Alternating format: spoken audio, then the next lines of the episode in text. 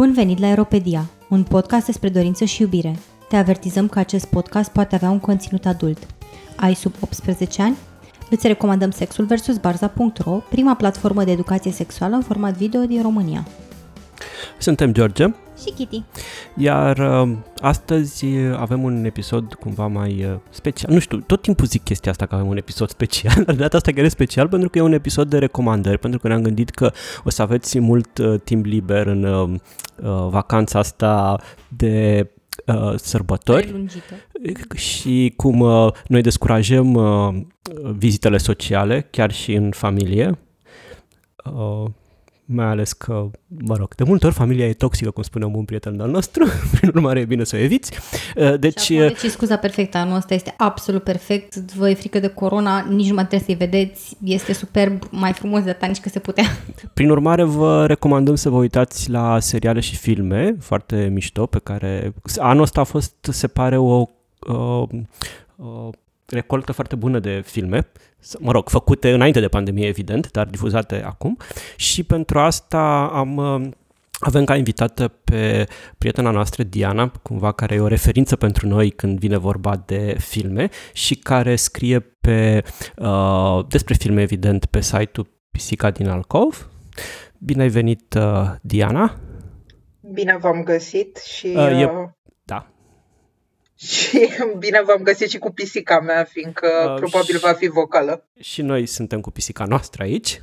Uh, pis, uh, pisi, apropo de pisică, pisica din alcov.com, bănuiesc, sau ro? Da, .com, .com. Ok. Și vom vorbi despre filme cumva care, pe care le considerăm într-un fel sau alt apropiate, inclusiv de tematica podcastului nostru, adică filme despre relații, despre identități de gen, despre uh, persoane queer. Și... Putem să facem și despre filme cu pisici, mai ales că pisica lui Da. George acum încearcă să roadă ca luminițele pe care le-am făcut cadou de Crăciun. Așa? Și uh, oricum sunt convins că Diana ne va surprinde. N-am vorbit despre ce filme, neapărat despre ce filme uh, ne va recomanda și sunt foarte curios să îmi, îmi fac și un uh, watchlist. De... Noi știm că Diana are cele mai bune recomandări, avem încredere de plină în ea, așa că sunt, eu cel puțin sunt super, super încântată să aflu la ce mă voi uita în această perioadă de sărbători. Uh, Mă, mă bucur de votul de încredere. Uh, Anul ăsta nu a fost tocmai uh, cel mai uh, bogat uh, an din punct de vedere cinematografic, mai ales că nu prea am avut cinematografe. Uh, au existat, evident, lansări uh, online pe ce înseamnă platforme de streaming. România nu este chiar cea mai bogată zonă în privința accesului la ele. Um, și am încercat să găsesc lucruri pe care știu sigur că o să le găsiți și online, uh, dar uh, și uh, niște clasice, să spunem, care poate sunt uh, puțin ignorate în momentul de față. Murim de curiozitate. Mă rog, eu când am zis de recoltă, eu totdeauna mă, de fapt am retrospectiv, dacă mă gândesc, îmi dau seama că mă uit mai mult la seriale, foarte rar mă uit la filme. E foarte funny cumva că plec cu setup-ul mental, că niciodată nu am două ore să mă uit la un film. Știi? Și sfârșesc prin a face, sfârșesc prin a face binge-watching și să, nu știu, mănânc 5 ore din viață exact. sau Exact. 6 ore uitându-mă la un serial, știi? Dar uh, pentru că sunt cumva bucăți mici și uh, pe mine m-au încântat pentru că, nu știu, probabil și pentru că am avut mai mult timp pentru uitat la nu știu, televizor și pentru că a fost atmosfera care a fost, mie mi s-a părut că în materie de seriale cumva am găsit mult mai multe anul ăsta care au fost like pe sufletul meu, ca să zic așa, și pe temele care tind să mă intereseze anul ăsta, nu știu, identitate, relații and stuff. Și e foarte A, important. este- Știi, știi la ce s-a uitat anul ăsta uh, George Diana? Știi ce a văzut el și e foarte, foarte important? 365. Oh my God. Pentru ăla și-a Oh my făcut timp, știi? Pentru alte filme, hai să-l părăsc, pentru alte filme nu-și face două ore, în schimb pentru ăla m-a torturat pe mine, a venit special între seara și îmi zice, "Ah, trebuie să ne uităm la asta, e atât de prost. Eram, eram convinsă că o să ajungem și la acest uh, monument uh, cinematografic al anului. Uh, George, îmi pare rău să te dezamăgesc, dar să știi că s-au mai făcut filme proaste erotice anul ăsta. Aoleu. Uh, da, da, da. Mai prost decât 365 sau mai puțin prost decât 365? Ați, ați fi, nu știu exact dacă există aici un grad de comparație, fiindcă de la un punct încolo este doar rău și gata. Um, dar uh, probabil știți că 365 uh, de zile, că asta este da. DNI-ul ăla, uh, este ecranizarea unui roman erotic. Bine, după Fifty Shades of Grey nu mă mai sperie nimic, adică îmi imaginam că există ceva atât de prost, probabil care are și aceeași gramatică absolut execrabilă pe care o avea Fifty Shades of Grey. Asta nu știu, fiindcă nu cred că este tradus momentan în română. Slavă cerului. Da, nu disperați. Asta nu înseamnă că nu va fi tradus. Um, însă o altă serie care a fost ecranizată, bine, cred că primul film a apărut anul trecut, mi se pare, uh, și anul ăsta a apărut al doilea. Este o serie young adult. Um, de fapt, titulatura pentru genul ăsta de literatură este New Adult. Uh, um, din cauza faptului că are conținut uh, Uh, destinat uh, unor persoane mai în vârstă decât uh, Practic porno. obișnuitul young adult am putea să-l numim porno, într-adevăr, nu aș vrea să denigrez tot uh, acest subgen, fiindcă există și niște cărți uh, mai de Doamne ajută. Uh, nu este cazul ăsta, se numește After We Collided. Aha. Toată seria se numește After um, și evident Aha. este povestea romantică a unei tinere virgine care ah, la facultate îl cunoaște pe băiatul rău plin de tatuaje. E bogat? N-aș putea să spun, fiindcă nu m-am uitat. Dacă nu îl recomanzi, ne spui și unde nu-l vedem? Pe Netflix uh, sau pe... Nu, nu, cred, nu cred că este disponibil uh, pe platforme de streaming la noi, slavă cerului. Deocamdată. Uh, deci, da, da, toată lumea se plânge de 2020. Ce an oribil și ce groaznic, ce stăm în ca... Da, frate, dar măcar uite, nu avem acest film pe platformele de streaming românești. Adică count your blessings, știi cum e? Absolut, dar na, nu suntem exact uh, uh, poporul care nu a găsit uh, file list-ul, deci uh, sunt convinsă că sunt destui oameni care s-au bucurat și de această ofertă cinematografică. Mă rog, ofertă, blestem, depinde cum privești, îmi imagine. Absolut, tot are două tăișuri. Bun, și trecând de la 365, pentru care nu-l voi uita și nu-l voi ierta niciodată pe George, pe, până la adânci bătrâneții vă aduce aminte faptul că a trebuit să stau la două ore să urlu practic la Netflix. A ieșit un episod de succes, așa că nu mai bămbăni. Așa, uh, ce altceva am putea să vedem care să fie de calitate? Um, în, în momentul ăsta, pă, cred că pă, ce înseamnă platforme la noi de streaming sunt uh, destul de pline uh, de lucruri uh, mult mai calitative, într-adevăr, decât 365. E ceva uh, cu o tematică care să, să abordeze, nu știu, te întreb și dacă e ceva cu o tematică care să abordeze King, cu zona de King, de BDSM, de, nu știu, Power Exchange într-un mod mai de succes decât parcările pe care le știm cu toții și care ne-au mâncat mm. zilele. Asta, asta este destul de... Pe Netflix nu cred că se află în momentul ăsta. Um, sunt însă... Um, e, o, e o platformă care nu prea este foarte popularizată la noi și anume Mubi. Um, ea este disponibilă cu, cu un catalog destul de uh, Uh, bogat. Uh, Mubi avea un concept deosebit în momentul în care a fost lansat. Um, avea acces la 30 de filme pe lună. Aha. Și practic în fiecare zi să vezi câte un film. Oh, wow. A venit, da, a venit pandemia și bă, oamenii și-au dat seama că din păcate uh, nu mai stă nimeni să se uite doar la un singur film pe zi. Este cât mai mult și preferabil cu vodcă lângă. Uh, și au deschis practic toată uh, librăria și librăria este uh, destul de consistentă. În general sunt filme mă rog, le-am putea considera de artă, adică sunt mai mult filme de autor, sunt colecții întregi de um, artiști și pe el se, uh, o să găsiți uh, niște filme a unui uh, regizor uh, Uh, din zona uh, este europeană care a făcut um, o, o serie de filme softcore, le-am putea numi, um, în stilul Emanuel, uh, ca să fac o paralelă, um, dar uh, toate au uh, niște subiecte uh, puțin uh, pe lângă obișnuitul, uh, să spunem, unui astfel de film. Unul dintre filme este despre um, relația de dragoste între o femeie și uh, un fel de umanoid maimuță. E un fel de frumoasa și bestia în tentă erotică uh, slash bede la munte și la mare, fiindcă este și amuzant. Uh, deci puteți încerca asta. Um, în, um, um, pe Netflix, uh, din păcate știu că sunt mai multe seriale care tratează subiectul de King uh, destul de prost. Um, și uh, ce o să găsiți mai curând pe Netflix, colecția LGBT este destul de extinsă.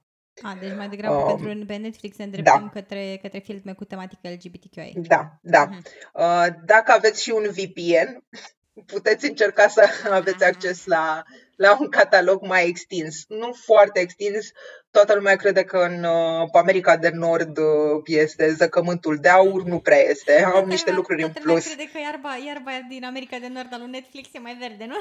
Da, nu este, nu este, garantez. Am înțeles.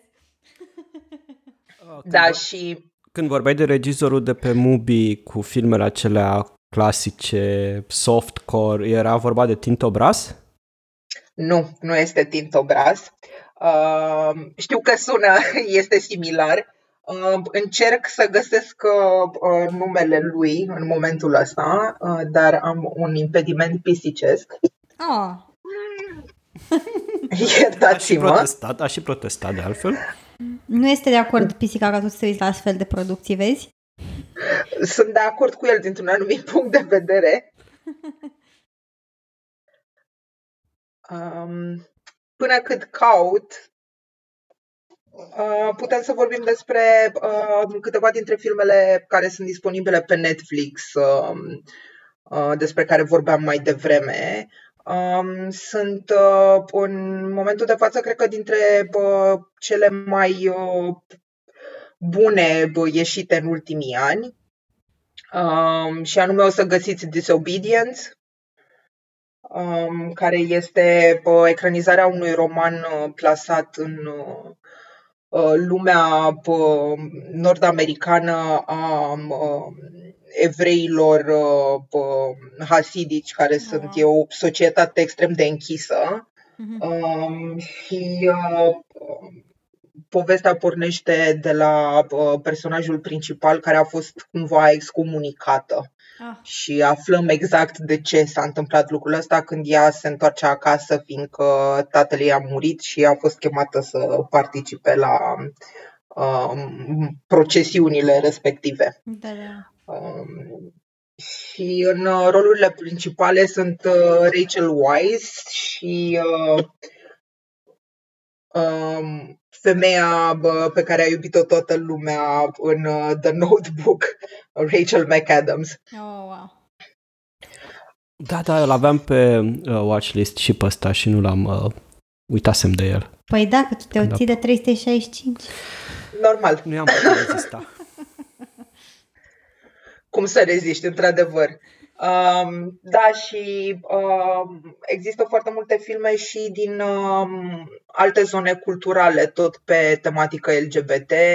Um, Ăsta este nelansat, se numește Your Name Engraved Herein. Uh, este un film taiwanez care este o uh, juxtapunere a uh, timpului prezent cu uh, Uh, istoria destul de uh, tristă a Taiwanului în momentul în care era uh, un fel de republică militarizată și uh, relația doi prieteni, care este mai mult decât doar o relație de prietenie privită acum versus atunci. Hmm. Super interesant eu, mă rog, în cazul meu, obsesia asta cu filmele și cu serialele pe teme de genul acesta este pentru că eu, mă rog, eu am obsesia asta pentru că eu realmente cred că ele creează un, uh, mai mult decât, uh, nu știu, alte produse culturale, normalizează un discurs și creează o uh, rândul mai ales, nu știu, al tinerilor care se hrănesc cu ele și așa mai departe, uh, normalizează și creează o, un, un spațiu în care uh, lucrurile astea sunt primite mult mai, mult mai ușor și mai, uh, într-un fel mai firesc. Și, nu știu, mie mi se pare că, nu știu, seriale precum uh, uh, Sense8, parcă, nu?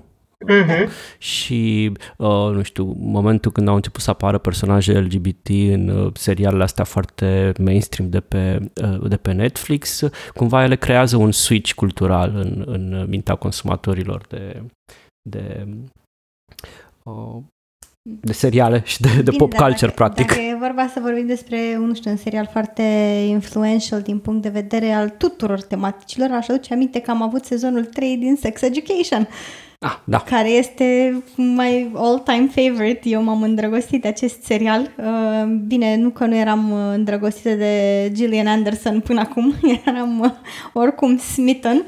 Uh, și mi se pare că serialul reușește să trateze într-un mod foarte, foarte plin de umor, dar și cât se poate de serios o grămadă de probleme care altfel nu se regăsesc mai niciunde. Adică vorbește despre inclusiv felul în care tratează ideea de fetiș, unde este și scena cu uh, fata care pune perna în cap uh, iubitului ei și iubitul presupune că are un fetiș ciudat sau că vrea să-l omoare sau ceva. Și de fapt problema ei nici măcar nu era una de fetiș, ci era pur și simplu faptul că nu avea încredere în sine și în felul în care arăta și încerca practic să ascundă de el lucrul ăsta.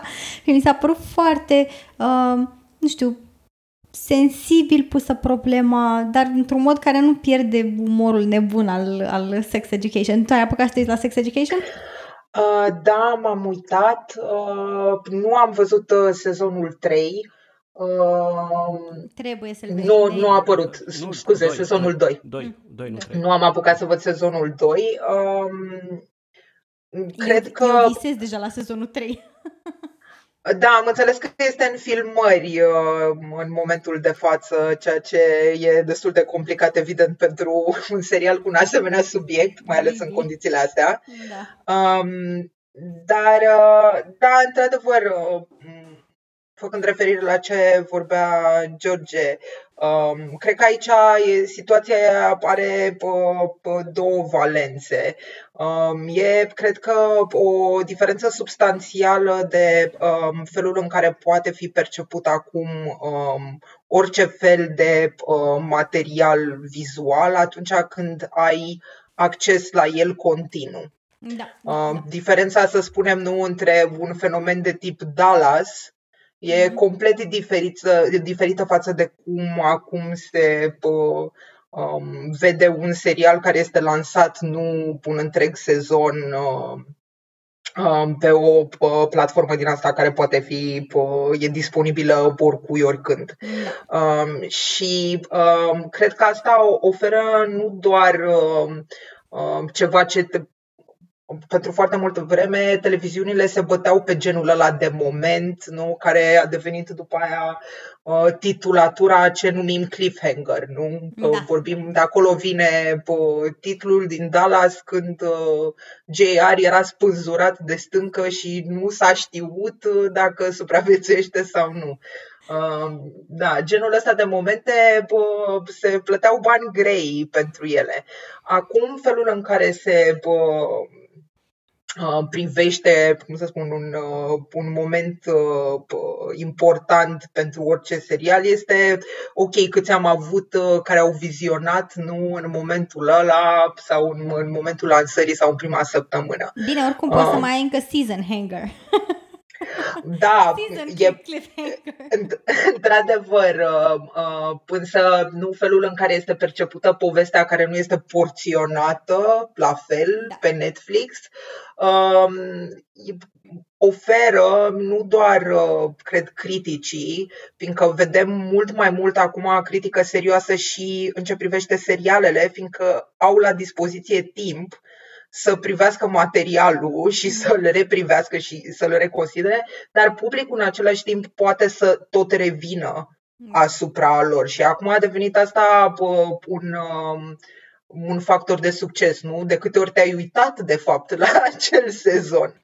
Um, Eu pot să spun că acum voi relua uh, Frankie and Gracie, unul dintre serialele mele așa preferate. Nu știu dacă ai apucat să te uiți, sunt cu Jane Fonda, care iarăși este una dintre marile mele iubiri în, în lume și care mi se pare că ilustrează foarte, foarte mișto ideea de uh, iubire, dating și sex uh, la vârsta a treia dar tot așa, într-un mod extraordinar de uman, în ideea în care uh, sunt două femei care își caută norocul, una dintre ele văzându-se inițial ca fără scăpare din cauza vârstei și cealaltă fiind o optimistă incurabilă.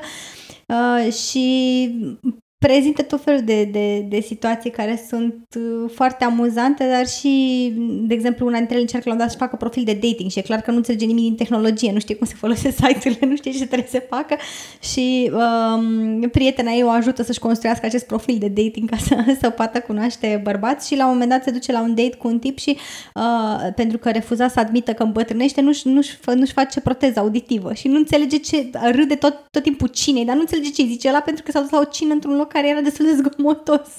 Și ăla la final îi spune, tipul care era la date, îi spune ceva de genul că nimeni nu m-a mai ascultat cum mai ascultat tu, îți mulțumesc, nu credeam că voi putea împărtăși vreodată cu cineva chestia asta. Și asta după asta să obsedeze ce dracu a zis ăla la cină. Chiar nu știa ce a zis de ascultat, e așa. Și începe să-și pune problema, mi-au fi zis că e criminal în serie, mi-au fi zis că e foarte, foarte mișto, vă recomand dacă vreți să, să vedeți și, și un serial foarte light-hearted, foarte, foarte light-hearted. Bine, da, și premisa e, ai, um... Da, premisa este foarte mișto în Frankie and Gracie. Bine, acum a ajuns la sezonul 6, cred, uh, dar premisa e foarte mișto la, la Frankie and Gracie pentru că sunt practic două tipe care uh, nu se plăceau foarte tare. Partenerii lor, soților erau parteneri de business și le anunță cam neceremonios în cadrul unei cine că de fapt ei sunt homosexuali și s-au iubit toată viața și s-au hotărât că acum la vârsta a treia vor să divorțeze ca să poată să fie împreună. și astea își dau seama că, practic, la vârsta a treia s-au trezit single. și e, fa- e foarte, foarte fain. Toți actorii sunt absolut geniali. Eu vă recomand, dacă aveți câte 30 de, de minute de ars pe absolut, așa, fără să, tre- fără să vă ocupați neuronii prea tare, eu cu siguranță vă recomand uh, serialul ăsta. Bine, avantajul uh, și uh, trendul pe care l-a născut cunoscut uh, pe Frankie and Grace este că uh, până acum nu prea vedeam nu genul da, ăsta da, de da, povești pentru astfel de persoane.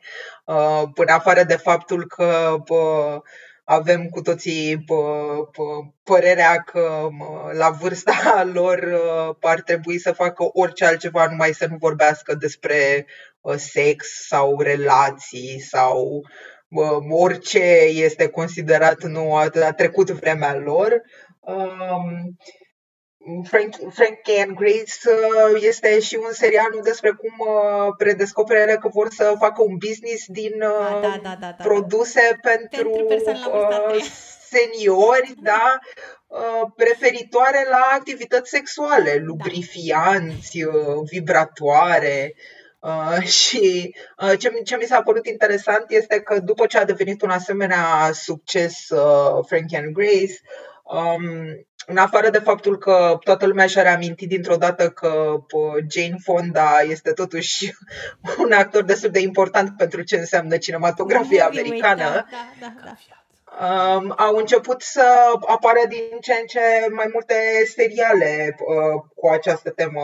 Chiar Netflix a produs un serial uh, cu Michael Douglas. Da, de la vreau să zic acum că ne-a plăcut la nebunie și da, mie și lui Kitty Kominsky Method. Eu cred că am văzut chiar de două ori, apropo de revăzut seriale și era foarte funny, că n-am decât 40 uh, de ani, 43 de ani împlinit și mă identificam cu deja cu câteva probleme de acolo și eram, what the fuck, de bătrân sunt.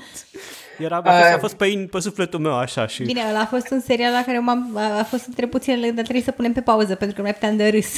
nu mai puteam să ne concentrăm ca atâta în asemenea hal râdeam încât trebuia să ne oprim. Eu am avut această senzație foarte neplăcută, să știi, că, cu Frankie and Grace. Uh, când uh, cred că undeva chiar în uh, februarie m-am hotărât să mă uit din nou la el Uh, și uh, am, a fost uh, fix în momentul în care s-a intrat în lockdown. Da. Uh, și timp de vreo săptămână am început să am niște îndoieli foarte mari uh, asupra vârstei mele, fiindcă simțeam că mai curând problemele mele sunt mult mai similare cu problemele lor. Da, e de, e de înțeles, dar oricum uh, eu, eu cu siguranță vă, vă recomand ambele seriale, sunt absolut geniale. Jane Fonda este în Frank and Grace, Jane Fonda este nu superbă, este superbisima, e, face un rol absolut nebun și e, uh, o are pe Lily Tomlin care e un partener fantastic, iar felul în care uh, prezintă așa diferențele dintre ele, Jane Fonda fiind jucând un rol foarte uptight, așa, tipa care toată viața a făcut exact ce trebuie, tot e impecabil și Lily Tomlin, care este o hitioată, care fumează iarbă, mănâncă ciuperci și încearcă să o corupă pe nevrotica de serviciu, să lusă în și se bucure de viață. Mi se pare foarte, foarte fain. Dacă tot vorbeam de identificat cu varii vârste și momente ale existenței, hai să vorbim de și de normal people care e un serial în care din nou m-am identificat cu personajele, deși erau uh, uh, like la sfârșitul colegiului, începutul facultății în staff și ăsta e din nou un serial pe care am început să-l văd, cred că am văzut jumătate singur, uh, într-o perioadă din asta tot de pandemie în care tot îmi dădeau lacrimile pe la bunul noaptea uitându-mă la serial și nu se poate trebuie să-l văd cu Kitty. Și l-am reluat și l-am văzut și cu Kitty prima jumătate și după aceea am văzut împreună a, a, doua, a doua jumătate și mi se pare un serial foarte mișto și apropo de uh, BDSM și de King, mi s-a părut foarte, foarte interesant cât de bine surprindea dinamici BDSM și în același timp am pus problema în ce măsură oamenii care nu sunt aware, sunt cumva din afara comunității, le pot uh, nu știu, percepe în adevărata lor dimensiune sau Kitty oricum era nemulțumită la un moment dat, apropo de, de episod, că tindea să părea dacă nu dădeai, nu știai despre ce era, părea să fie o descriere din nou într-o cheie din asta negativă și abuzivă a, a da, ideii în care de... personajul feminin e deprimat și atunci, pentru că este deprimat, cumva recurge la o dinamică de schimb de putere și pe mine m-a nemulțumit un pic acolo că nu era suficient de clar, adică nu mi se părea, de-abia ulterior îți dai seama când îi cere și partenerului să zicem așa, ongoing, da, cu care, are, care are o relație on and off, uh, de-abia atunci când îi cere și lui o astfel de dinamică, cumva devine mai clar că de fapt era o dorința ei pe care o manifesta în funcție de în, în perioadele vieții și de partenerii pe care îi avea, dar altfel mi s-a părut că uh, momentul în care ea deprimată pleacă din țară, își găsește un iubit în afara țării și cumva pare că se lasă dus într-o dinamică DS în care, mă rog, e mai mult sau mai puțin abuzată, m-am, recunosc că m-a nemulțumit. Am avut iar un la serios iară portretizăm BDSM ca o adunătără de, nu știu, deranjați mental care altceva mai bun au de făcut. Bine, cred că uh, Normal People uh, intră în categoria uh, serialelor uh, și poveștilor în sine care uh, au uh, debușeul sexual, să spunem, uh, este doar o subliniere a diverselor angoase uh, prin care trec aceste personaje. Uh, cred Ca că în ce e foarte reală, important. practic. Absolut, absolut. Uh, să uh, în, în cazul ăsta specific, cred că este foarte important de a sublinia că astea sunt personaje irlandeze. Autoarea este irlandeză. Nu, nu aș vrea să fac o, o um, tipizare, da? Um, dar e, uh, nu se poate nega nu, uh, istoricul cultural sub care se află, la fel cum nici noi nu putem nega nu că avem o parte foarte mare a populației uh, cum să spun, refractară în anumite subiecte tocmai din cauza religiozității nu? și mm, da, uh, lipsa separării uh, puterilor în stat. Um, și uh, cred că asta este destul de important pentru normal people, fiindcă uh, pentru mine, eu nu l-am privit uh, ca pe un serial foarte erotic. Um, nu mi se pare că ar fi, din simplul motiv că um, secvențele în general de sex sunt exemplificări nu a diverselor lucruri prin care personajele astea trec uh, psihologic intern, felul în care reacționează nu, uh, în fața anumitor considerente sociale la care sunt supuși. Um, mie, sincer, mi s-a părut uh, Normal People un fel de uh, Downton Abbey cu sex. Uh, din simplul motiv știu că nu există servitori, da, și nu există vreo casă palațială, E, ba da, dar există acolo și palațială și servitori. da, da, da, dar nu ei, nu ei sunt principalii, Da, nu. da, da, corect. corect. Uh, Dar acolo um, conflictul predominant nu este această luptă de clasă, Da. care eu aș fi văzut-o bă, exemplificată și mai frumos în niște bă, secvențe, poate um, de. Bă, um, cum, cum exact să formulez asta ca să nu sune um, puțin sexist. Mă gândeam că ar fi fost niște, ar fi trebuit să existe alte debușeuri sexuale pentru genul ăla de angoase. Um, și uh, țin minte, uh, cartea a avut foarte mare succes, adică în Marea Britanie a fost uh, o adevărată senzație și autoarea este considerată una dintre marile speranțe a literaturii zonei. Um, și când a fost lansată, eu nu am agreat-o deloc, fiindcă mi s-a părut uh, un fel de romance cu uh, uh, poleală în care nu vrea să fie romance.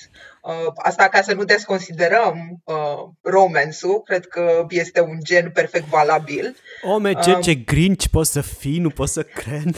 Îmi pare, îmi pare rău. Pot să vorbesc despre multe alte seriale cu Nu, nu, foarte dar, mare nu, nu, dragoste. vorbei, e, e foarte drăguț pentru că uh, noi am fost foarte fascinați de serial și ne-a plăcut foarte, foarte mult. Uh, soția mea a citit cartea și a văzut și serialul după aceea și era extrem de încântată de ambele.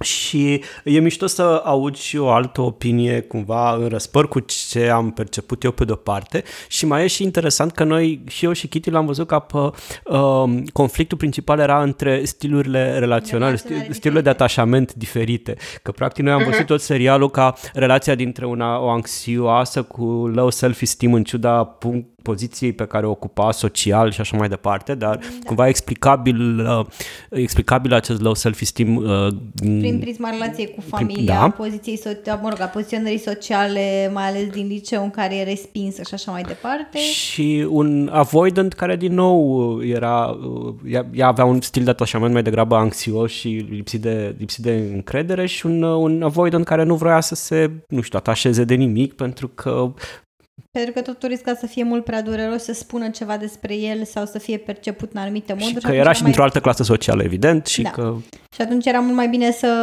să evite o declarare publică a, nu știu, a dragostei, a m, legăturii dintre ei și mi se pare, mie mi s-a părut foarte, foarte mișto ilustrată dinamica asta de la un anumit punct uh, toxic între ei, în care nu reușesc să-și comunice nevoile reciproc, uh, ea evită de frica de a nu fi umilită, el evită de frica de a nu se atașa, tot timpul există miscommunications, uh, care cumva, că mi se pare că pune, pune uh, dinamica unei relații la un anumit nivel toxică într-o, dintr-o, dintr-o perspectivă în care nu e cineva învinovățit. Pentru că e clar că amândoi au defectele și calitățile lor și asta mi s-a părut un mare, mare lucru pentru că de obicei găsim firul ăsta al narativa who, who's the bad guy and who's the good, good guy.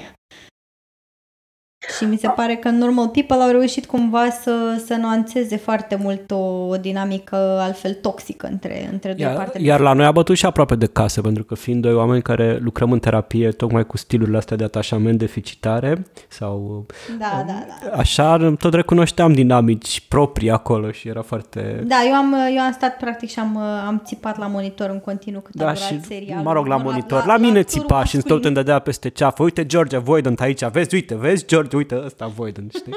Deci cam asta a fost... Uh, uh, n-am Ca mai- să, Da. ca să, vă, ca să aplanez uh, ambele perspective, ambele citiri sunt foarte valide. Evident că acolo se întâmplă mai mult decât doar un singur subiect, nu? Fiindcă dacă ar fi fost doar uh, ea e bogată și el este sărac, atunci ar fi fost sărmana Maria.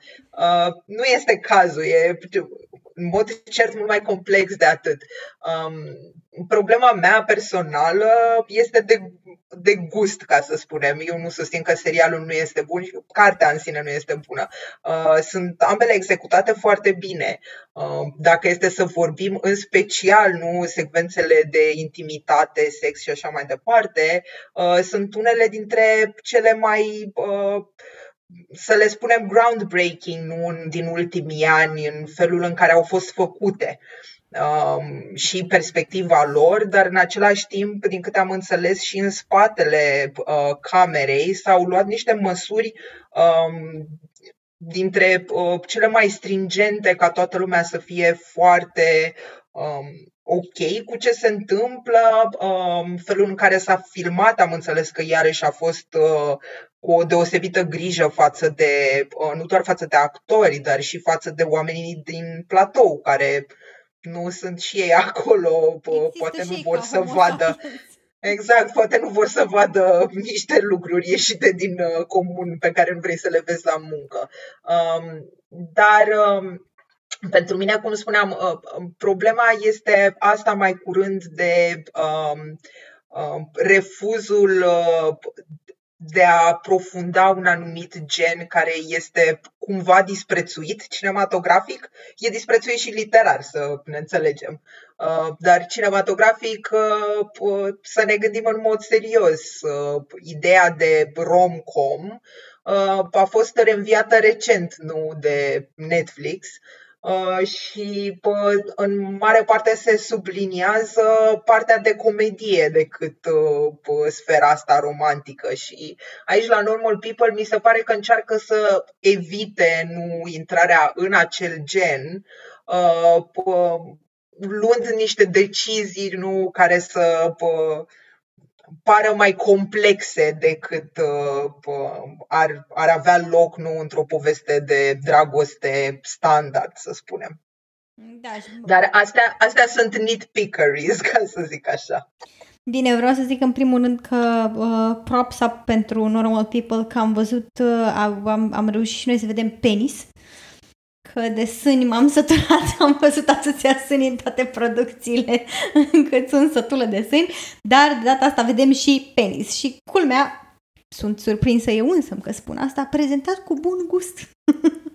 asta unul la mână și din câte am înțeles au avut uh, un uh, intimacy, intimacy coach, un pe, intimacy coach pe, pentru scenele respective care într-adevăr sunt absolut superbe E realizate. regizat de două femei, dacă nu greșesc. Și da, Da, e un într-adevăr. film- E un film foarte, nu știu, mi-a plăcut foarte mult și mi-a plăcut foarte mult că inclusiv, nu știu, dialogurile din uh, campus erau cumva reflectarea unor uh, teme curente și chestii pe care le spartem și noi capul cu, nu știu, mm, dinamici de putere, o libertate de exprimare în staff, cumva. Adică Da. părea foarte de aproape, foarte de aici, foarte din lumea mea, deși, na, cum spuneam mai devreme, am totuși 43 de ani, dar îmi place să umblu cu din ăștia mai mici, așa, în jur, ca să...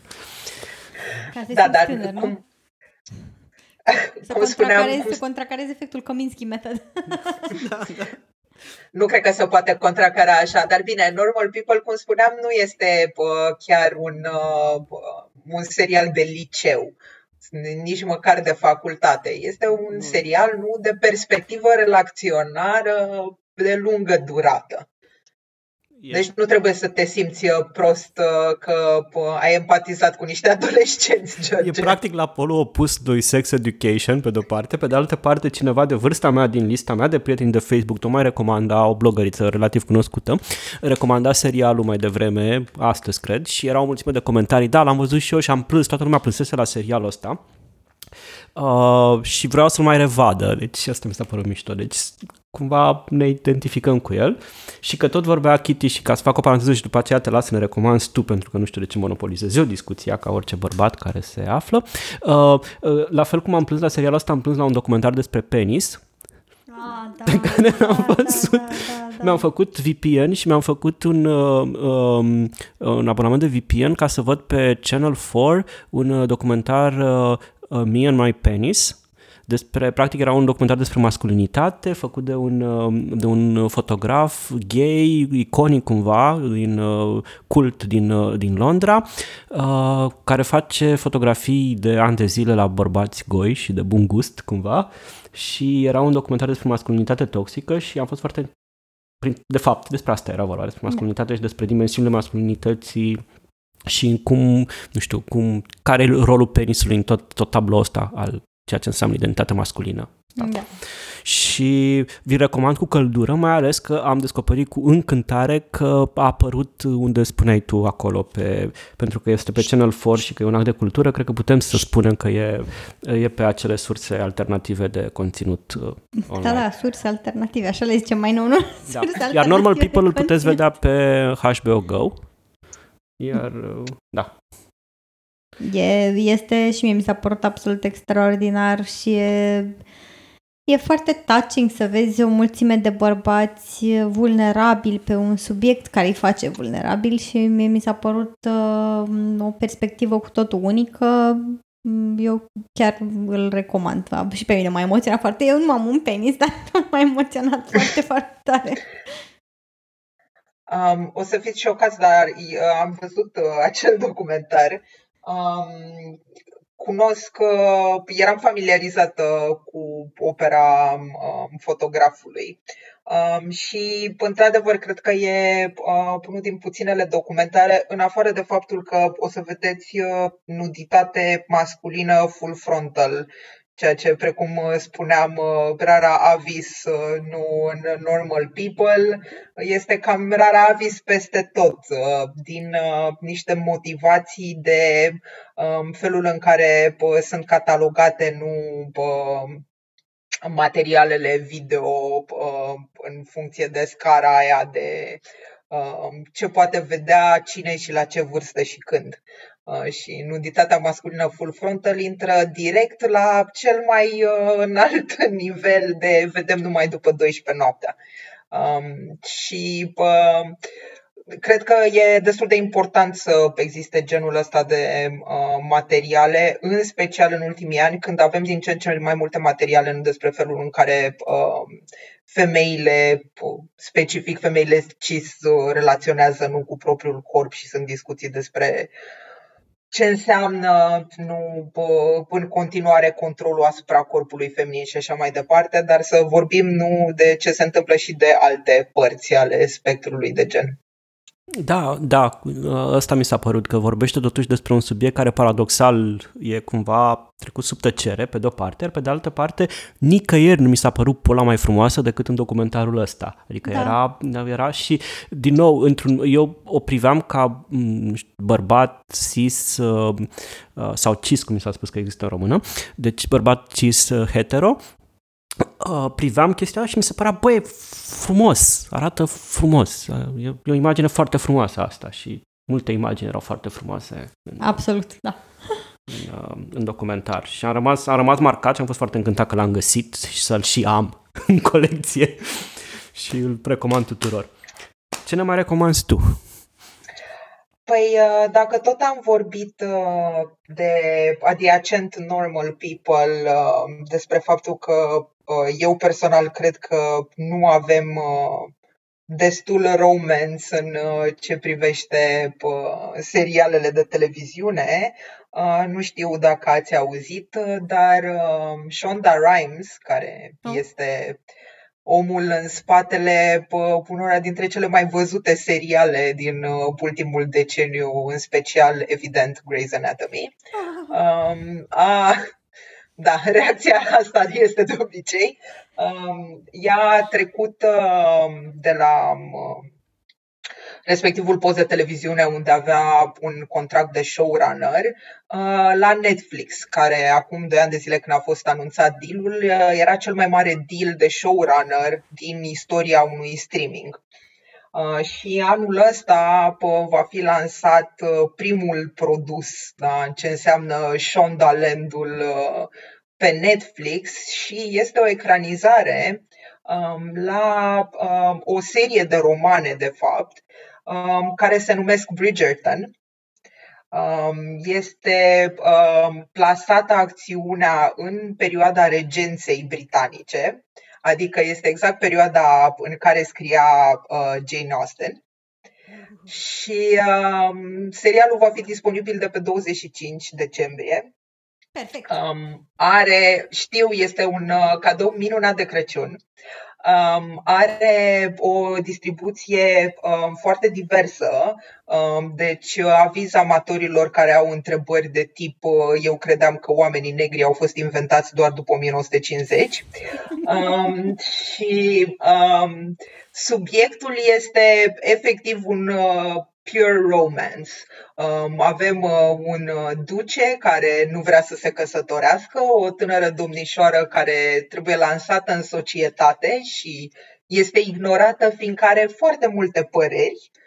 Um, și uh, împreună uh, creează un plan uh, ca el să fie lăsat în pace și uh, ea să reușească să găsească un soț, fiindcă, precum știm, ăsta era subiectul la ordinea zilei. Um, și uh, da, ce urmează, uh, probabil vom vedea mai mult pe 25. Uh, eu știu ce fac acum în vacanța mea de iarnă.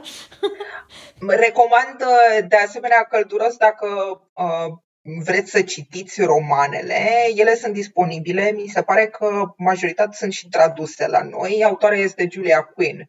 Um, dacă aveți vreodată întrebări uh, Um, dacă se mai scrie ca Jane Austen, uh, probabil unul din lucrurile pe care foarte mulți oameni nu le știu este că uh, există o sferă foarte largă de publicistică în ce privește romanele de dragoste, care sunt centrate pe perioadă de epocă și fix pe perioada asta de regență, care este evident atât de populară din cauza lui Jane Austen.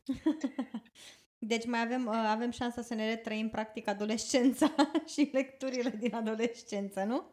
Da, și nu numai. Avantajul aici este nu că, spre deosebire de Jane Austen, care scria în acea epocă, astea sunt scrise contemporan.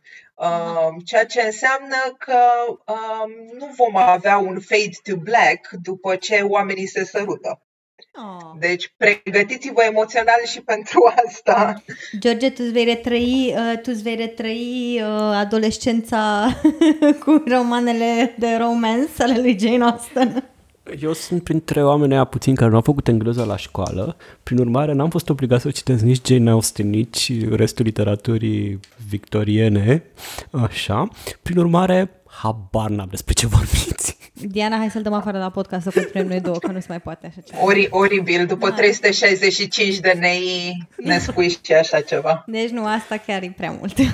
un, un, one too many, nu se mai... Glumesc, știu despre, dar nu am citit din Ia să te pun să genul noastră nu este, pregătire. Nu este nicio problemă. Uh, chiar vreau uh, să fac o glumă despre faptul că uh, una dintre nu cele mai um, erotice filme sau materiale sunt cele care nu prea au nimic vădit erotic, nu? Da, da. Și uh, una dintre cele mai bune ecranizări ale unui roman de Jane Austen, și anume Mândrie și Prejudecată, uh, se joacă foarte mult cu acest lucru. Este cel uh, cu Kira Knightley din uh, uh, 2004, din câte țin minte.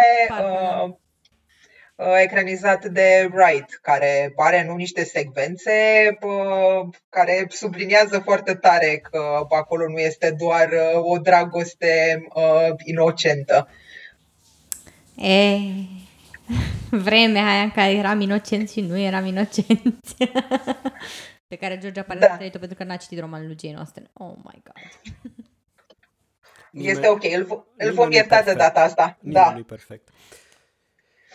Um, da, și um, în afară de um, Bridgerton, care uh, va veni în curând, um, sunt uh, mai multe um, uh, seriale pe această tematică, uh, întorcându-mă cumva tot la normal people, fiindcă știu că George are o apetență pentru uh, adolescentine.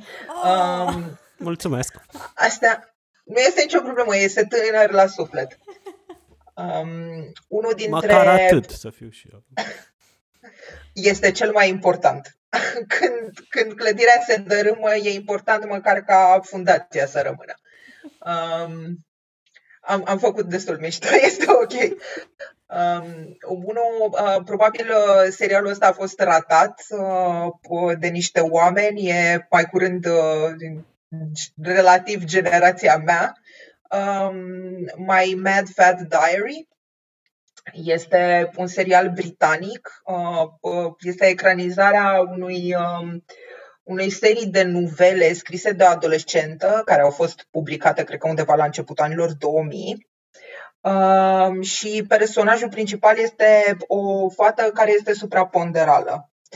Um, a fost, cred că, unul dintre primele seriale uh, un astfel de personaj unde uh, subiectul nu este greutatea ei sau cât de rău ar trebui să se simtă. Uh, personajul este extrem de spumos, uh, e uh, destul de spurcată la gură, ca să spun așa. Uh, și la un moment dat are inclusiv un uh, love interest și sunt niște secvențe de sex foarte uh, delicat executate, mai ales pentru anul care a fost lansat serialul, care a fost undeva prin 2012-2013. Mm. Deci uh, puteți să-i dați uh, o privire și ăstuia. Aha, mulțumim! Uh, și uh, mai am foarte multe. Întrebarea este please, ce please. doriți? Uh, orice ai pentru noi ne dorim. O să mai, dar după ce termin tu enumerarea, dacă mai rămâne timp, o să mai menționez eu un caz, că nu le menționez vreo două, trei care m-au marcat pe mine foarte, doar să le enunț, pentru că nu am abilitatea ta, sunt doar tânăr la suflet, nu am și abilitatea de a vorbi atât de bine despre ele. Deci, continui în lista de recomandări. Um, Păi, um, uite că vorbeam despre uh, filme pe care probabil nu le-ai văzut. Um, cel mai, eu l-am uh, ales cel mai bun uh, film al anului 2019. Uh, el a avut uh, lansare destul de târzie prin uh, alte părți ale lumii. E vorba de portretul unei tinere fete în flăcări, cum a fost tradus. L-am și văzut și e și foarte frumos. Vai și cum e, da. E despre, da, am filozofat mult și cred că, ah, da, da, pe marginea lui. Da, vai, mi-a plăcut vai, foarte vai, mult. Vai, vai, cum a fost, da, da, da, da, da, da, da, da. Deci nu ne-ai prins în offsite aici. Nu, mă bucur. L-am văzut, amândoi l-am văzut. Este absolut da. superb. Uh, eu uh, l-am numit, uh, este al doilea film francez în doi ani de zile pe care le-am declarat filmele anului, ceea ce este șocant pentru mine, fiindcă eu nu am niciun fel de apetență pentru spiritul francofon. Trebuie să ne-l spui și pe celălalt acum, îți dai seama. N-ai cum. Um, celălalt um, este... Um, două secunde, evident, am un lapsus. Uh, este povestea um, organizației ACT UP în Franța. L-am văzut și uh, acesta, într-adevăr. Uh, nu, nu mai țin minte exact da. cum a fost tradus. Uh, da, și uh, cumva, ca să um, fie dat cu tifla uh, mai departe, niciunul dintre aceste filme nu au fost propunerile Franței la Oscar. Um, oh ce da, este extrem de șocant pentru mine a fost în orice caz. Uh, și uh, m-am simțit cumva uh, răzbunată și alinată de faptul că Bong Joon-ho, regizorul uh, filmului Parasite, care a câștigat uh, uh, cel mai bun film, nu, primul film străin care a câștigat cel mai bun film la Oscaruri, uh, a, la petrecerea la care practic s-au sărbătorit uh, decernările, uh, i-a dat una dintre statuete lui uh, Selin Sciama, practic spunându-i că dacă ar fi fost um, propus filmul ei pentru Oscaruri, mai mult ca sigur pentru film străin, ea ar fi câștigat. Deci, da. Aoleu. Da, asta este, cum să spun, joaca a marilor premii, dar indiscutabil filmul este o bijuterie, este un film aproape perfect de la cap la coadă. Uh, beats per minute, minute, Beats per minute? Da, așa se numea, sau 120 da, de... BPM, BPM, da. da. BPM.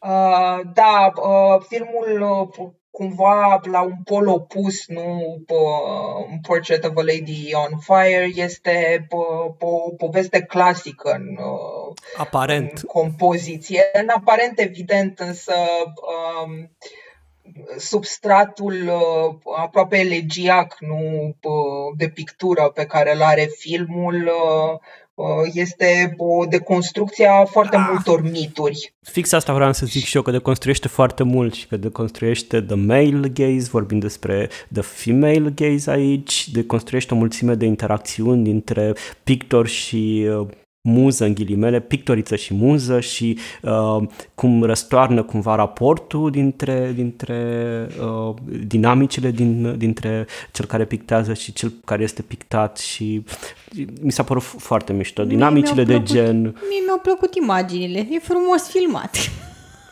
și din nou, e făcut tot de femei, evident. Uh, este și uh, există uh, uh, a treia, doar ca să dăm un număr uh, a valențelor, dar uh, um, ce probabil nu știe foarte multă lume este că um, actrița uh, dintr-un dintre roluri a fost foarte multă vreme iubita regizoarei. Și este o muncă colaborativă acolo între ele două și nu această um, rotirea ideii de cine este artistul, cine este muza, este cumva transpusă și în relația dintre ele două. Adică este un fel de uh, miza în abis uh, uh, cumva dublat, triplat. Deci mai e o oglindă uh, acolo de care eu nu știam. Exact, da. da. Da, este un film foarte interesant și, într-adevăr, că, cum spunea și Kitty, este un film foarte frumos pentru cineva care vrea doar să se uite să-și spele uh, ochii. Uh, este un film, într-adevăr, pictural și chiar încearcă să evoce lucrul ăsta. Um, și asta spuneam cumva la polul opus, uh, uh, 120 BPM, uh, este o poveste foarte uh, incisivă nu despre ce a însemnat uh, epidemia de HIV pentru comunitatea LGBT, uh, ce uh, a însemnat nu pentru pierderea unei generații, de fapt. Uh, este uh, acel film e cumva o mărturie, fiindcă regizorul a fost un membru al ECT UP uh, și uh, cumva uh, filmul este un fel de testament pentru oamenii pe care i-a pierdut. Și uh, pare un film foarte, um, în primă instanță, uh, cred că um, pare foarte, un film foarte um, uscat, da? dry, Um, sunt extrem de multe secvențe în care îi arată pe um, acești oameni din asociație cum se ceartă la întâlnirile asociației.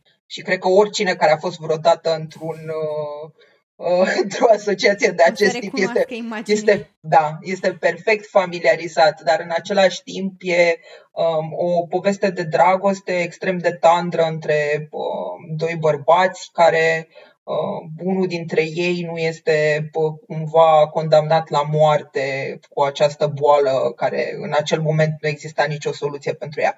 Și actorul care joacă rolul uh, acela este cu adevărat spectaculos. Um, cred că am văzut doar două sau trei jocuri actoricești atât de um, profunde și um, incandescente la uh, nivelul care putea să ducă acel joc actoricesc, fiindcă în momentul în care personajul este clar muribund, este a, a, îl vezi aproape pe actor pierzându-și viața pe peliculă. Um, l-am văzut, cred, prima oară um, în cadrul um, filmelor, zilelor filmelor de la Cannes. Da, acolo um, l-am văzut și eu. Cred că în sală au fost vreo 200 de oameni uh, și uh, am fost cumva înmărmuriți în timpul vizionării. Uh, nu cred că s-a mișcat ceva în sală. Dar spuneam că nu cred că este o vizionare foarte bună de sărbători actori. Um, așteptați după anul nou. Ok, da, când uh, o să fie un nou load, load, lockdown probabil sau ceva ca să vă în, uh, vedeți că poate fi și mai rău. Uh, apropo de virus. Com- comentariul, comentariul strict al tău. Eu mă gândeam doar că este o modalitate uh, bună de a privi uh, cum să spun, o situație foarte complicată direct în uh, față, ca să zic așa. Da, e mai înțeleaptă, pers- mai înțeleaptă perspectiva asta. Altceva mai ușor sau mai de sărbători? Uh, sau da, mai asiatic? mă gândeam... da, exact la asta mă gândeam, fiindcă pă, știți uh, foarte bine că eu sunt uh, mare iubitoare a cinematografiei din uh, zona de Asia de Est um, Da, da, da, și da, da, da. Evident sunt niște clasice pe care le recomand întotdeauna. Um, bănuiesc că dacă ați uh, văzut uh, In the Mood for Love, E Um, în top care- 3 filme all time al meu, alături de 2046 și Intimacy, deci uh, da, sunt mare fan aici. Mai... da, eu sunt uh, uh, In the Mood for Love este un film care mie îmi place foarte mult. L-am Uh, văzut de 10 ori, nu, nu exagerez, cred că de 10 ori l-am văzut, știu aproape fiecare cadru din el. Da, este bă, una din uh, bijuteriile nu cinematografice bă, taiwaneze. E, Și am fost absolut fascinat să văd cum 2046 devine ca, o, vine ca un metafilm peste ăsta și preia teme și le reașează și le rearanjează și mi s-a părut foarte, foarte mișto cum sunt legate astea două filme, Intimacy și 2046. Nu știu dacă l-ai văzut. uh, da, eu am văzut uh, tot catalogul uh, Carwai Wong, deci uh, știu exact despre ce vorbești. Uh, evident, uh, nu ne-a dat uh, și o groază de actori pe care uh, au devenit uh, cult, ca să spunem așa, adică Maggie Chung și uh, Tony Leung și uh, evident uh, ah, lapsus, că, cum îl cheamă băiatul care este pe jumătate japonez, um, care bă, este în uh, mai multe filme și inclusiv Vuxia. Uh, o să-mi amintesc imediat. Um, da, ce vreau să recomand este uh, unul dintre uh, filmele care l-a, l-a, l-a lansat internațional pe Ang Lee. Um, Ang Lee, care mai târziu uh, nu a făcut Brokeback Mountain, care este uh, un clasic în uh, ce înseamnă panteonul LGBT. Um, filmul despre care vorbesc este Lost Caution, um, care este tot cu Tony Leung, Um, și este ecranizarea unei proze scurte uh, a unei actoare destul de cunoscute taiwaneze, se numește Aileen Chang. Um, și e o poveste uh, despre um, momentul în care uh, a existat uh, o suzeranitate și ocupație japoneză în zonă și uh, uh, povestea în sine este un fel de thriller uh, de război, ca să spunem așa, uh, suprapus unei uh, povești uh, de dragoste um, care uh, este discutabil dacă este de dragoste sau este uh, un fel de uh, dublă înșelăciune între personaje. Um, Este bă, probabil unul dintre cele mai erotice filme bă, care au fost făcute în uh, respectiva zonă. Uh, a fost interzis uh, pentru uh, o perioadă destul de lungă de vreme în mare parte din, uh, din regiune, da, fiindcă are uh, cred că sunt per total vreo 20 de minute de uh, uh, secvențe de sex, uh, inclusiv uh, nuditate uh, full frontal. Uh, Hmm, interesant. Da, și uh, poate fi pus în uh, oglindă cu nu celebra ecranizare a romanului lui Dura, Amantul, uh, care este cu un alt Tony Leung. Uh, în, în mod ironic, uh, ăștia sunt doi actori uh, diferiți, uh, care sunt numiți uh, Big Tony și Little Tony. Ah, bun. Uh, și în ciuda și în ciuda faptului că într-adevăr au o diferență de vârstă între ei, uh, motivul pentru care sunt numiți Big Tony și Little Tony este că e unul mai scund decât celălalt. uh, deci din uh, amuzamentele interne. Uh, și, da, și mie. Um, și um, um, Lost, Lost Caution e um, modalitatea cea mai bună de a intra în altă zonă culturală și anume în Corea de Sud, care e, nu este în momentul de față foarte cunoscută pentru um, filmele foarte um, nu știu dacă erotic este cuvântul cel mai uh, bun pentru asta. Uh, probabil foarte multă lume, nu când vorbește de zona aia și de un anumit tip de film, se gândește la The Handmaiden, da. Uh, filmul lui Park Chan-wook. Da. Da.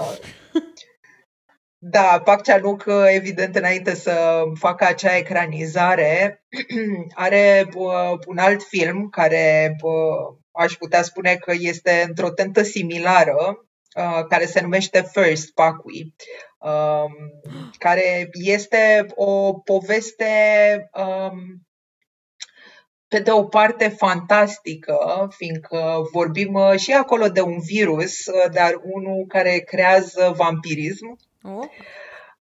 Este de fapt și um, Handmaiden este ecranizarea unui roman britanic Um, și anume Fingersmith.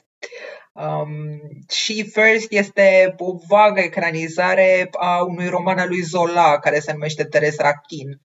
Um, în, uh, în First o să îl vedeți pe Pater Familias din um, Parasite, și anume Song Kang-ho, uh, într-un, uh, într-un rol în care probabil nu o să-l recunoașteți foarte tare, Um, în afară de faptul că are niște secvențe de sex, um, el este leading man care se îndrăgostește de o tânără doamnă, um, soția uh, unui enoriaș de-al său, el fiind preot catolic.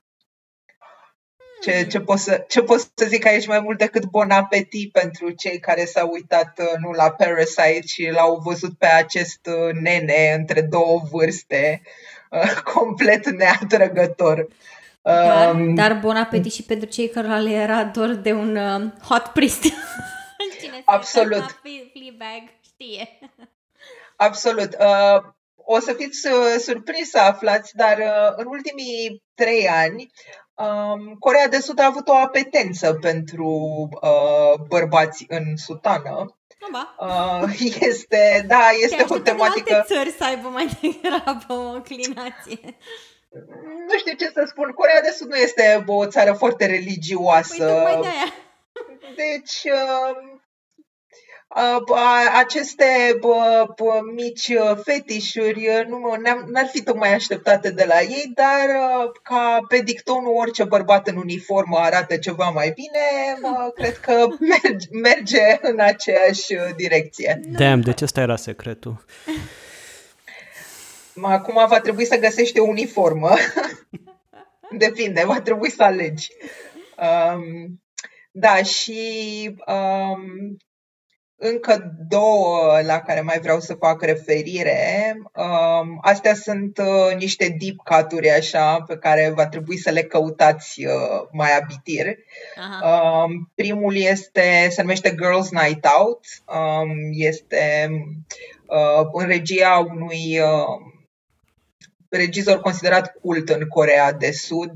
Um, este uh, cumva în aceeași uh, generație cu Kim Ki-duk. Uh, în... Care tocmai a decedat. Da, și care are bă, o istorie nu foarte fericită în ce privește um, felul în care lucra pe platouri uh, și felul în care își trata uh, actrițele, el fiind în momentul în care a încetat din viață, fiind cumva în exil Uh, din Corea de Sud, unde a pierdut niște procese intentate uh, pentru defăimare a celor femei pe care le-a pierdut. Uh, și devenise mai mult sau mai puțin persoana non grata. Uh, dar da, bă, foarte multă lume când se gândește la Kim Ki-duk nu se gândește la niște uh, filme cu niște subiecte destul de tranșate, cum ar fi In Time, care vorbește uh, de o dedublare așa prin operații estetice, uh, se gândește la Bad Man, uh, despre un bărbat care forțează practic uh, o femeie de care este îndrăgostit în prostituție. Deci subiectele sunt uh, cumva uh, uh, nu la un fel de cutting edge uh, pentru uh, zona respectivă sau perspectiva occidentală asupra zonei respective uh, care se gândește nu ea cumva uh, într-o singură uh, găleată culturală și uh, se așteaptă ca tot să fie foarte uh, Uh, în modelul japonez, nu, de închistați, închiși în sine, uh, pudici, pudibons și așa mai departe. Nu este cazul cinematografiei sudcoreene. Um, și uh, acest regizor de care vorbesc este cam în aceeași generație cu Kim Ki-duk în, în stilistica aleasă și acest Girls Night Out, care este ieșit cred că în 98, este un film aproape exclusiv de dialoguri Um, dar uh, uh, sunt dialoguri între femei, în unele circunstanțe și bărbați, dar principial femei, um, care vorbesc despre dorințele lor sexuale, um, cum se simt în timp ce fac sex, uh, uh, ce le-ar plăcea, ce nu le place și uh, Evident, pentru acea perioadă a fost destul de șocant ca apariție, în special că în rolurile principale sunt niște actrițe destul de cunoscute pentru acea vreme. Uh, deci dacă reușiți să puneți mâna pe el, uh, vă recomand o vizionare uh, în mare parte doar și pentru inedit, dacă vreți să vedeți exact moravurile acelei perioade în acea zonă. Super interesant. Da, și uh, ultimul de care vreau să vorbesc uh, este uh, iarăși uh, un fel de cult classic. Uh, tot vorbeam mai devreme, nu de Sense8.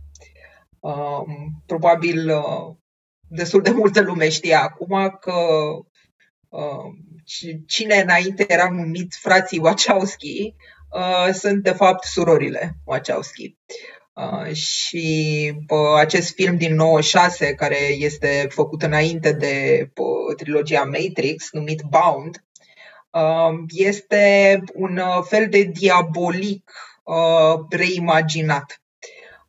Este o poveste de dragoste între două femei, care acum, din prisma să spun, trecerii timpului și știm, nu, știind ce știm despre uh, regizoarele din spatele filmului, uh, are foarte multe elemente despre, uh, din probabil perspectiva lor asupra rolurilor de gen, uh, iubirii între două femei. Uh, este în esență un thriller dar uh, este probabil de departe unul dintre cele mai erotice filme pe care uh, le-au făcut uh, surorile. Deci, iarăși, dacă reușiți să-l găsiți, vă recomand. Și este, cred că, unul dintre cele mai interesante roluri pe care le-a făcut Jennifer Tilly vreodată, care Jennifer Tilly era o emblemă anilor 90 cu vocea ei pițigăiată. Sună deci avem acum o listă Interesant, consistentă. Ne, da. vom și, ne vom pierde și niște vreme încercând să găsim filmele mai, mai greu de găsit. Da, o să le găsiți și în descrierea podcastului pe site, că o să le menționăm măcar cu link spre IMDB, dacă nu și cu locul unde le găsiți la cele care pot fi găsite în, în pe, în manieră legală, În manieră spune. legală, da, da, da, da, da. numai în manieră Noi legală, cu excepția lui uh, Me and My Penis, unde vă recomandăm să faceți orice să-l găsiți pentru că merită. Uh, eu mai vreau să menționez pe scurt încă trei seriale care cumva mi-au marcat pandemia și cred că merită să vă marcheze și vouă sărbătorile. Uh, mi-am început pandemia cu Feel Good, care e un serial care poate fi găsit pe Netflix și care este cumva tot un, uh, un serial romantic uh, din, cu relația dintre uh, um, o lesbiană și o tipă bisexuală. Ce mișto cu toate serialele, majoritatea serialelor astea, că sunt seriale de autori, asta e făcut, e gândit, regizat și jucat de actrița principală cumva alături de uh, un prieten, mă rog, creatorul serialului. E, e, e foarte mișto și este uh, tot la fel despre dinamici relaționale și despre comportamente adictive în staff. Um, și e și comedie, deci și râdeți și plângeți, dar și uh, actrița, actrița de altfel și creatoarea fiind uh, un stand-up, stand comedian destul da. de cunoscut în Marea Britanie. Celălalt uh, serial uh, pe care îl găsiți pe HBO Go de data asta este Work in Progress, care este uh, tot un serial foarte frumos despre uh, o tipă care se identifică drept uh, dyke uh, și queer și se îndrăgostește, mă rog, își propune să sinucidă după un anumit număr de zile și pentru își număra zilele mâncând câte o migdală avea un număr uh, de migdale. Asta după ce îi spusese terapeutei ei că se va sinucide și terapeuta a binevoit să moară în ședința în care i-a spus uh, chestia asta, chiar în timpul ședinței. Și uh, un serial foarte, foarte mișto și din nou și emoționant și foarte ironic, inclusiv la adresa, nu știu, rolurilor de gen, dinamicilor de gen și așa mai departe. Iar Uh, ultimul serial uh, care mi s-a părut de asemenea mind-blowing este I May Destroy You, care tot un serial de autor britanic uh, care spune o poveste de uh, uh, agresiune sexuală la peție, un viol uh, făptuit asupra personajului principal când aceasta era băută și cumva tot procesul ăsta prin care uh, nu știu, victima uh, încearcă să-și nu știu, să depășească trauma și să uh, nu știu, identifice agresorul, dar, dar, mă rog, cum îl povestesc eu, pare un, este un serial greu, dar e un serial foarte mișto făcut și foarte, și au pornit și un proiect uh, despre consimțământ o zi online, care este foarte, foarte mișto. Uh, știu că vorbisem în prealabil, știu că și tu ai încercat să te uiți la el și nu ți-a reușit, Diana. Um, da, dar nu are legătură cu uh, calitatea serialului sau cu capacitatea de a Um, discuta un subiect uh, destul de sensibil și felul în care a fost făcut. Uh, este mai curând uh, o, um, un blocaj personal Um, fiindcă um, eu când am văzut, uh, prim, am văzut primul episod, uh, l-am văzut într-un screener înainte să fie lansat um, și uh, stilistic m-am gândit doar la cei șapte samurai uh, ideea asta de a merge înapoi, uh-huh. nu? Și perspectiva asupra perspectivă. Um, însă este um, destul de triggering Uh, cred în special fiindcă uh, știu exact ce înseamnă genul ăsta de experiență uh, Uh, nu doar din perspectiva mea ca femeie care a fost din când în când pe la petreceri, um, dar uh, și din perspectiva uh, unor prietene care au suferit genul ăsta de atacuri și cum să spun, de la a avea băuturile spiked cu droguri până la diverse alte elemente. Um, dar, cum spuneam, asta nu este o judecată de valoare. Serialul este foarte bun. Uh, sunt convinsă că la un moment dat o să mă uit la el. Uh, dar uh, s-ar putea să fie cazul, eu am un, un fel de criteriu pentru filme bune, um, care e, e în două tonuri. Există filme foarte bune pe care vreau să le revăd constant și la care aș putea să mă așez uh, pe canapea și să mă uit la ele în orice zi și să mă bucur de ele uh, de fiecare dată și sunt filme foarte bune pe care le-am văzut odată și nu mai vreau să le mai văd vreodată.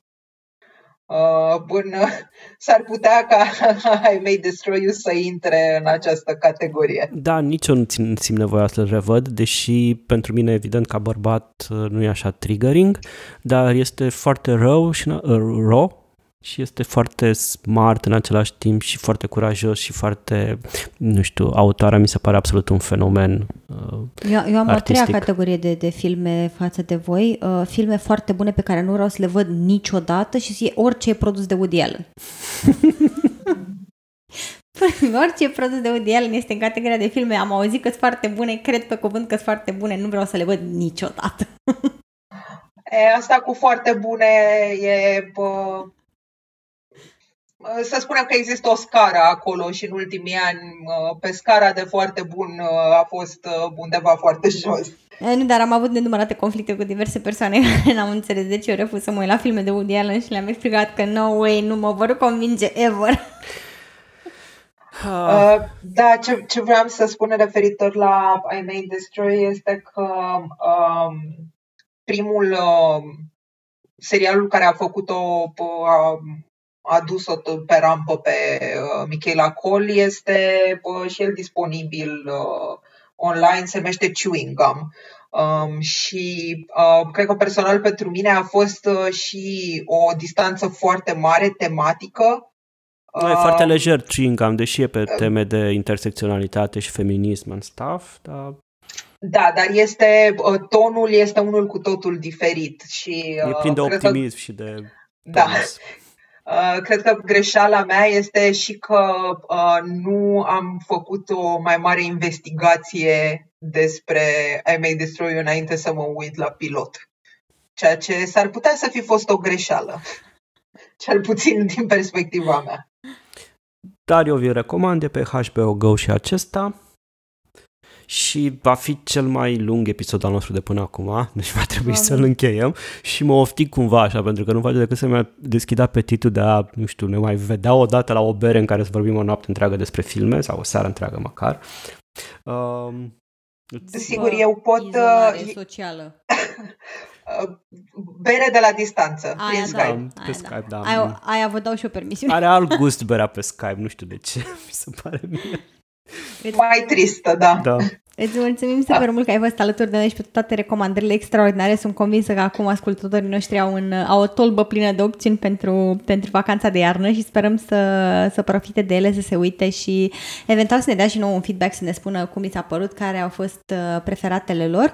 Um, de asemenea... Uh, eu, Uh, voiam, voiam uh, doar un singur lucru să vă spun că uh, am avut o datorie de la început cu colecția de pe movie um, cu filmele soft porn, fiindcă am căutat să văd cum îl cheamă întreg pe acel om uh, și o să-i măcelăresc numele acum. Ah. Uh, îmi, pare, îmi pare foarte rău. Nu știu exact dacă este uh, uh, polonez, nu vreau să bag mâna în foc, îl cheamă Valerian Borov Țic. Uh, filmele sunt în general în anii 70 și uh, cel despre care vorbeam cu frumoasa și bestia el gorilă se numește The Beast. Ca eu, să nu rămân cu datoria. Da, pentru că ne lăsam ascultătorii frustrați. Eu credeam că o să uh, invoci vreun uh, italian libidinos care crea soft erotica prin anii 70, dar se pare că nu e. Nu, sunt uh, mult mai mulți oameni uh, cu diverse fetișuri în toate sferele uh, europene cinematografice. Îți mulțumim foarte mult că, că ai fost alături de noi. Uh, sperăm că veți profita de, de recomandările noastre și vă veți, vă veți uita cu siguranță. Eu deja am adăugat câteva filme la listă. Ați fost alături de noi, George și Kitty, la Eropedia.